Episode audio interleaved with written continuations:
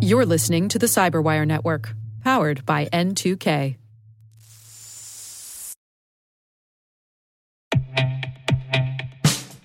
And now, a message from Cyberbit.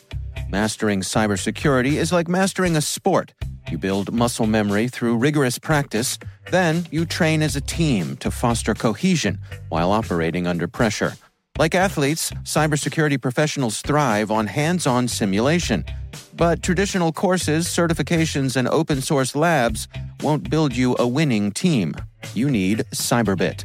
Cyberbit offers a hyper realistic simulation environment for your SOC, IR, and C suite to refine your skills, all using the market leading SIEMs, EDRs, firewalls, and WAFs they use every day. Cyberbit is offering Cyberwire listeners a free live fire exercise. Sign up your team now at cyberbit.com slash cyberwire.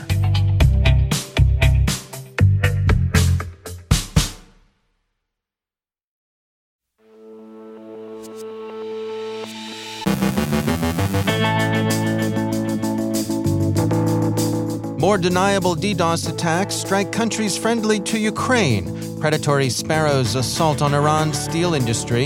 A callback phishing campaign impersonates security companies. The Anubis network is back. Thomas Etheridge from CrowdStrike on the importance of outside threat hunting. Rick Howard weighs in on sentient AI. And a ransomware gang ups the ante.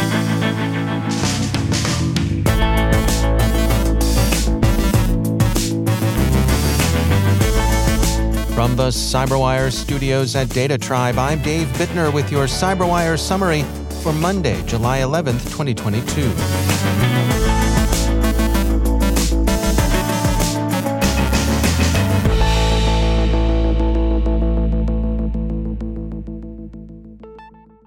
Lithuania's state energy provider, Ignitis Group, sustained a large distributed denial of service attack over the weekend, LRT reports. The attacks had been intermittent over more than a week, peaking on Saturday. Ignitis said that it has now overcome the attacks and that its control systems were not affected. Tech Monitor says that Killnet claimed responsibility for the operation. Lithuania, like the other Baltic states, has strongly supported Ukraine during Russia's war. It has recently stopped imports of Russian natural gas, and just this morning, imposed further restrictions on Russian shipments to its discontinuous Kaliningrad territory. Killnet also claimed responsibility for a DDoS attack against a website operated by the U.S. Congress, which experienced brief interruptions of public access between 9 and 11 a.m. Thursday. Cyberscoop quotes the group's crowing over Telegram. They have money for weapons for the whole world, but not for their own defense. The degree of control Russian intelligence services exercise over Killnet remains unclear, but the group makes no secret of its determination to support Russia in its war against Ukraine. Wired has a brief overview of the group's activities, which have affected targets in Lithuania, Italy, the United States, Romania, and Norway. Killnet has declared war against these and other states who've been too sympathetic to Ukraine. For all of its online posturing, Killnet's activities haven't so far risen above a nuisance level.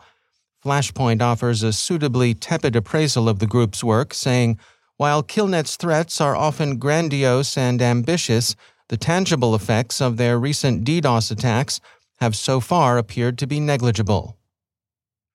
The BBC reports that Predatory Sparrow, a nominally hacktivist group opposed to Iran's regime, which claimed to have disrupted operations at Iran's Mobarakeh Steel Company on June 27th, has posted videos of fires at the facility it claims were caused by its cyber attack. Mobarakeh Steel has minimized the effects of the attack, saying that its operations were not disrupted. Cyberscoop reports that Predatory Sparrow has also dumped a set of documents it calls top secret and which it claims were taken from the Iranian facilities during the cyber attack.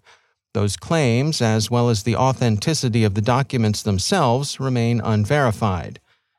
Given the long running tension between Iran and Israel, there's been widespread speculation in the Israeli press that Predatory Sparrow, which presents itself as an Iranian dissident group, is operating in the interest of Israeli intelligence services. The Israeli government has begun an investigation into the source of the stories, which may or may not have derived from leaks. CrowdStrike on Friday detected a callback phishing campaign that impersonates CrowdStrike and other security companies. The social engineering effort begins with an email that claims to have discovered a potential compromise on the recipient's network. The email provides a telephone number and invites the victim to call and arrange an audit of their workstations. It's unclear what might happen next, but the call will almost certainly invite the victim to install malware into their systems under the guise of a security update. CrowdStrike says historically, callback campaign operators attempt to persuade victims to install commercial rat software to gain an initial foothold on the network. It's an old scam, and while one might think it played out, people continue to fall for it. The impersonation of a security firm is thought to add additional plausibility to the imposture. CrowdStrike points out with emphasis that CrowdStrike will never contact customers in this manner.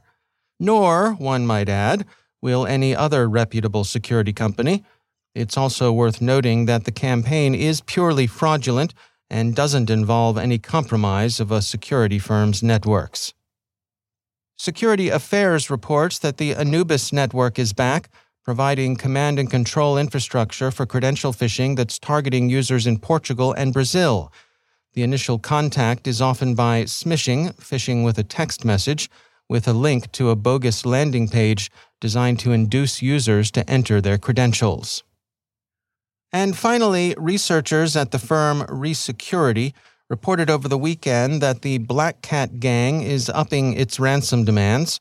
The gang, a competitor of both the once and future Conti and the clearly active Lockbit 3.0, is now asking its victims for $2.5 million in exchange for well, stopping all the stuff it gets up to.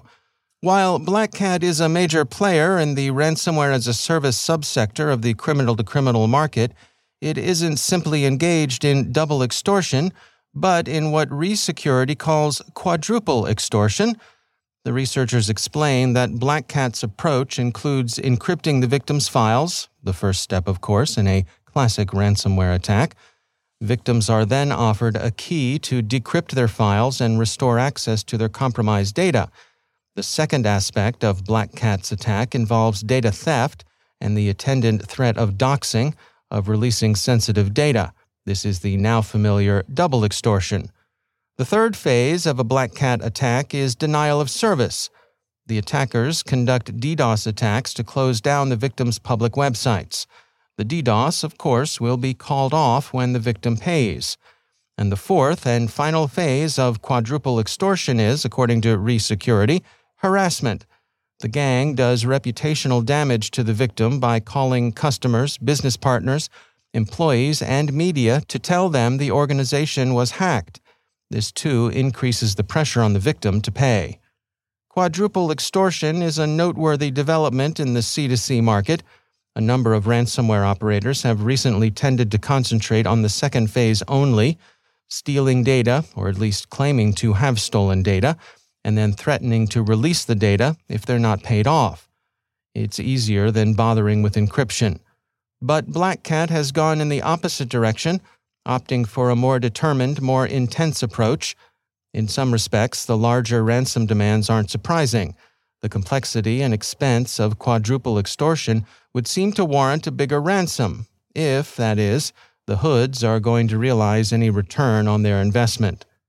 Conti and Lockbit don't think much of Black Cat, dismissing them as scammers, which seems cheeky, coming as it does from a bunch of criminal rivals who are engaged in a form of scamming themselves. Black Cat may have connections with other criminal elements, notably DarkSide and Black Matter. There's been some suspicion, in fact, that code overlaps apart. Black Cat may represent a rebranding of DarkSide after that gang's colonial pipeline hack drew more attention and heat than the old gang was comfortable with.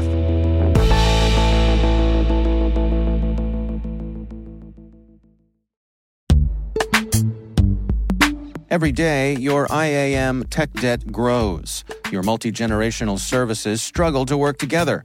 Building an identity fabric can fix this. It makes all your identity tooling stronger and allows you to connect any app to any service you want to use with zero coding, zero maintenance, and zero app downtime. Strata's identity orchestration platform separates the identity logic from your applications so you can optimize existing IAM tools and manage them in a single control plane. Now, every vendor, standard, and architecture work together. In short, building your identity fabric means you can secure your non standard apps, keep your complex access policies, retire outdated IDPs, and modernize in record time. So build your fabric with Strata Identity and get rid of tech debt for good.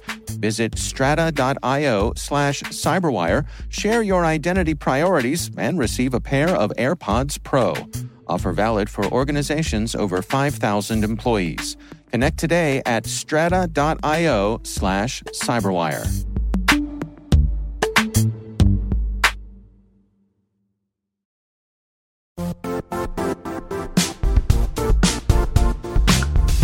The IT world used to be simpler.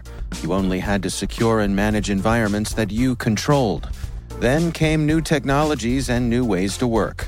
Now, employees, apps, and networks are everywhere. This means poor visibility, security gaps, and added risk. That's why Cloudflare created the first ever connectivity cloud. Visit cloudflare.com to protect your business everywhere you do business.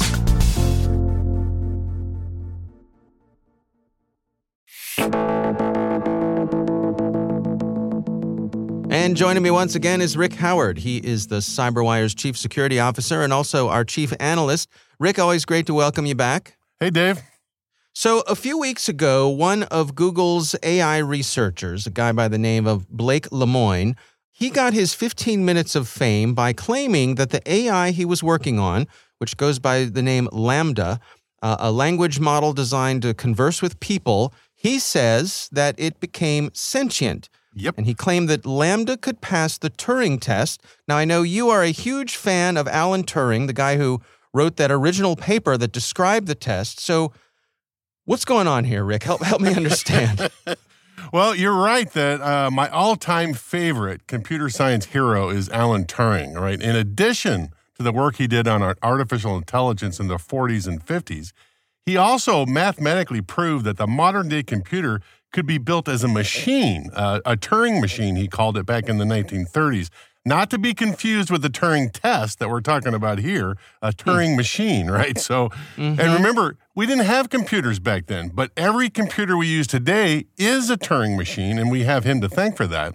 Hmm. And let's not forget about his code breaking efforts at Bletchley Park during World War II, breaking the German Enigma code.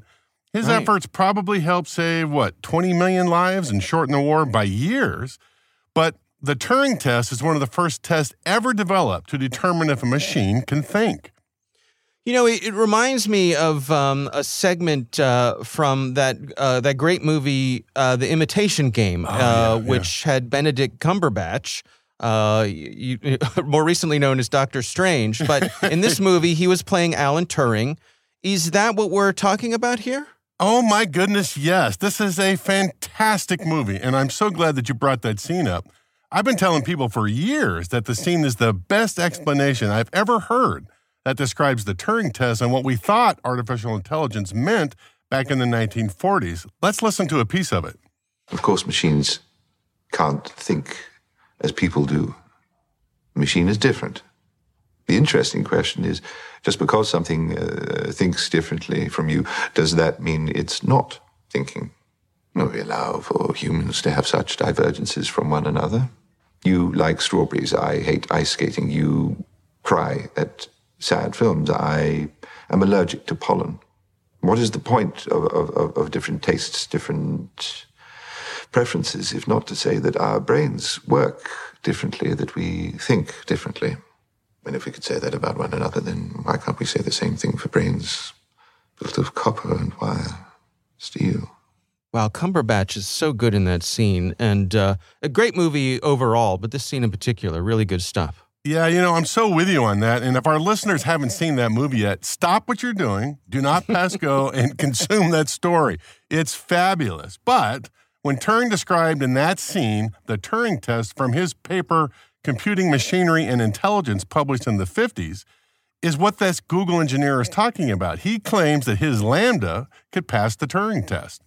Now, Rick, I have been a fan of this kind of thing since the first time I played with Eliza on an old Apple II, Yeah, right? Like I was hooked from that point on, which is like 80 lines of code or something. And uh, it, it I mean, it convinced me, 13 year old me. Sure. Uh, yeah. Me so- too. Uh, you know, 40 year old me, it convinced me. So what does this mean? I mean, are are we are, are we just years away from you know Skynet becoming self aware and destroying the world? yeah, well, yeah, we might be a few years away from that event, all right? You know, since Turing's work, the AI research community has developed more robust definitions for determining if machines can think. You know, some optimistic forecasters say that the singularity, that moment when a software wakes up and can fend for itself, is like 25 years away. More pessimistic forecasters say it's at least 100 years away. Still, hmm.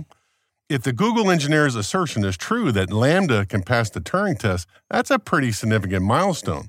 I mean, we've been mm-hmm. circling this moment for about five years or so. I mean, when you close your eyes and squint a little bit and try not to be too critical, you could say that voice assistants like Alexa come pretty close. You know, they're not there yet, but you can see it's right around the corner. I can't help thinking if if our part of our natural uh, impulse as humans is to keep moving the goalposts.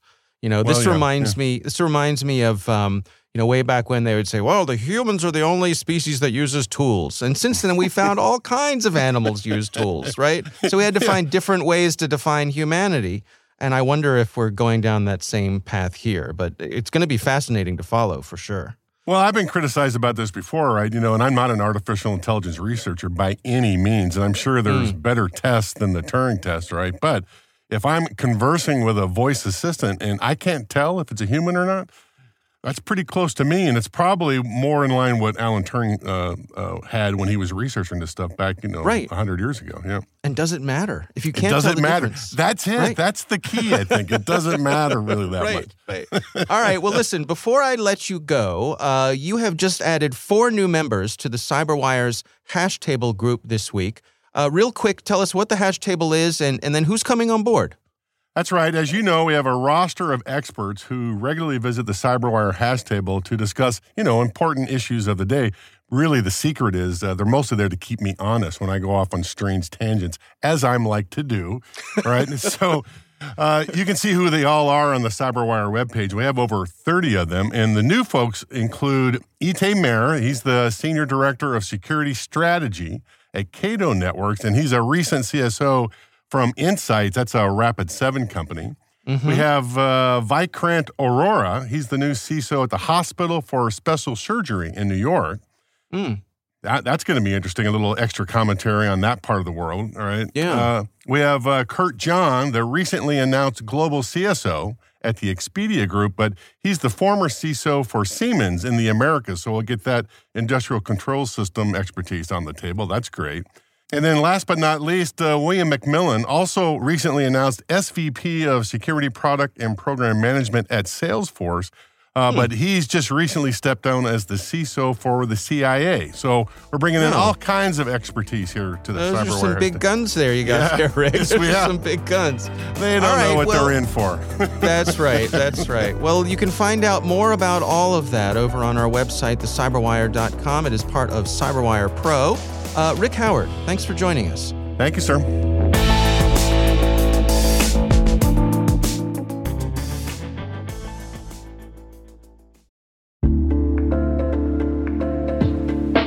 Are lengthy security reviews pulling attention away from your security program? With the largest network of trust centers, Vanta can help you streamline security reviews to win customer trust, save time, and close deals fast. Proactively demonstrate security by showcasing key resources like your SOC 2 or ISO 27001 and provide real time evidence for passing controls. And when a security questionnaire is required, Vanta takes the first pass for you. Visit vanta.com slash cyber to take a self-serve tour. That's vanta.com slash cyber.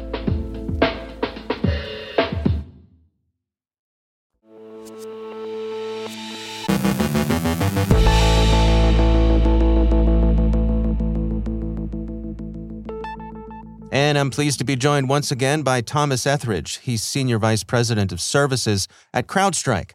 Thomas, it's great to have you back. Uh, I want to touch base with you today on threat hunting. I know this is something you and your team focus on there at CrowdStrike.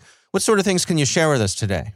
Yeah, absolutely. Threat hunting is something that um, you know we focus in on to uh, be able to provide uh, capabilities to look for a needle in a stack of needles, and that really is what threat hunting is all about.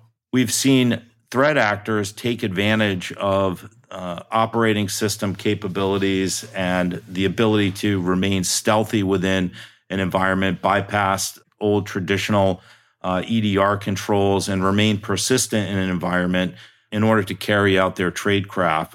The best way to defend against those types of tactics is through the uh, capability in threat hunting. What are some of the specifics here in terms of you know things people should be implementing? a couple of things. Smaller organizations that maybe have a, a, smaller security organization and that don't have the ability to perform threat hunting exercises on their own should really consider outsourced or third party threat hunting organizations, or at least ask your managed service provider if that is a service that's provided with the, the offering that they deliver. Uh, larger organizations can take advantage of threat hunting and outsourced threat hunting as well because many organizations, when they perform threat hunts, will do so during normal business hours, Monday to Friday. They might run a threat hunt or two every month or every quarter. Outsourced threat hunting capabilities may be able to provide differentiated threat hunting 24 7, 365 around the clock, which is typically when threat actors are most active in off business hours. Yeah, that's a really uh, interesting point there. You know, I wonder for folks who are kind of standing on the sideline here and, and haven't really engaged with threat hunting, what's your message to them? Outsourced threat hunting is really meant to complement your existing security team and organization. They can be integrated in critical areas of the business, look across the telemetry that we have within your own environment, but also compare that to telemetry that they might be seeing in other parts other services that they're offering to other customers that maybe are in the same vertical or geography uh, that your organization is. So, doing threat hunting on a broad scale really provides additional benefits and advantages that are go beyond what you might be able to provide uh, with with your your own team. So, looking at some of the basics here, I mean, can we start at the beginning? Why do threat hunting at all? Dave, I think the answer is pretty straightforward we've seen a 45% increase in interactive hands on keyboard intrusion activity and the telemetry that we collect in our platform uh, over the last year. Threat actors are very adept at using stolen credentials. Uh, they move quickly. We've seen breakout time down in the 98 minute time frame for e-crime threat actors that we we track in in our uh, with our intelligence organization the increase in the use of malware free attacks allows organizations, allows threat actors, I should say, to remain stealthy and persistent and be able to go undetected with traditional security tools. So, threat hunting is a, a huge differentiator in understanding and getting that visibility and being able to remediate and respond to incidents when they happen. All right. Well, Thomas Etheridge, thanks for joining us.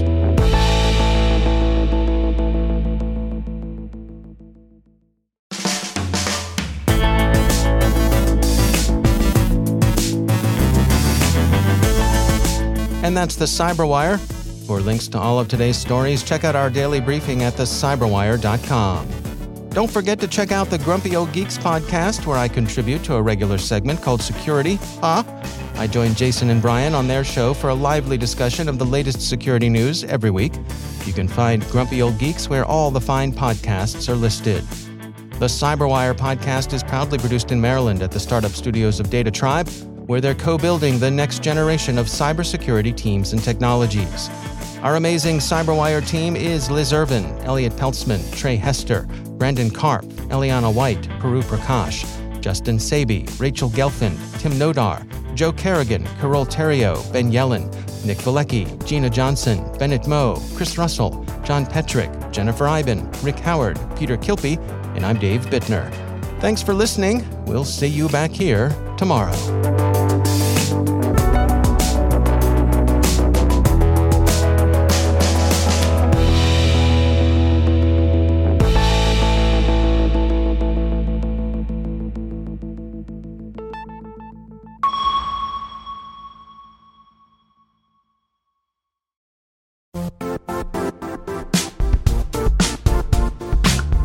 And now, a word from our sponsor, Zscaler, the leader in cloud security. Cyber attackers are using AI in creative ways to compromise users and breach organizations. In a security landscape where you must fight AI with AI, the best AI protection comes from having the best data. Zscaler has extended its zero trust architecture with powerful AI engines that are trained and tuned by 500 trillion daily signals. Learn more about Zscaler Zero Trust Plus AI to prevent ransomware and AI attacks. Experience your world secured. Visit zscaler.com slash zero trust AI.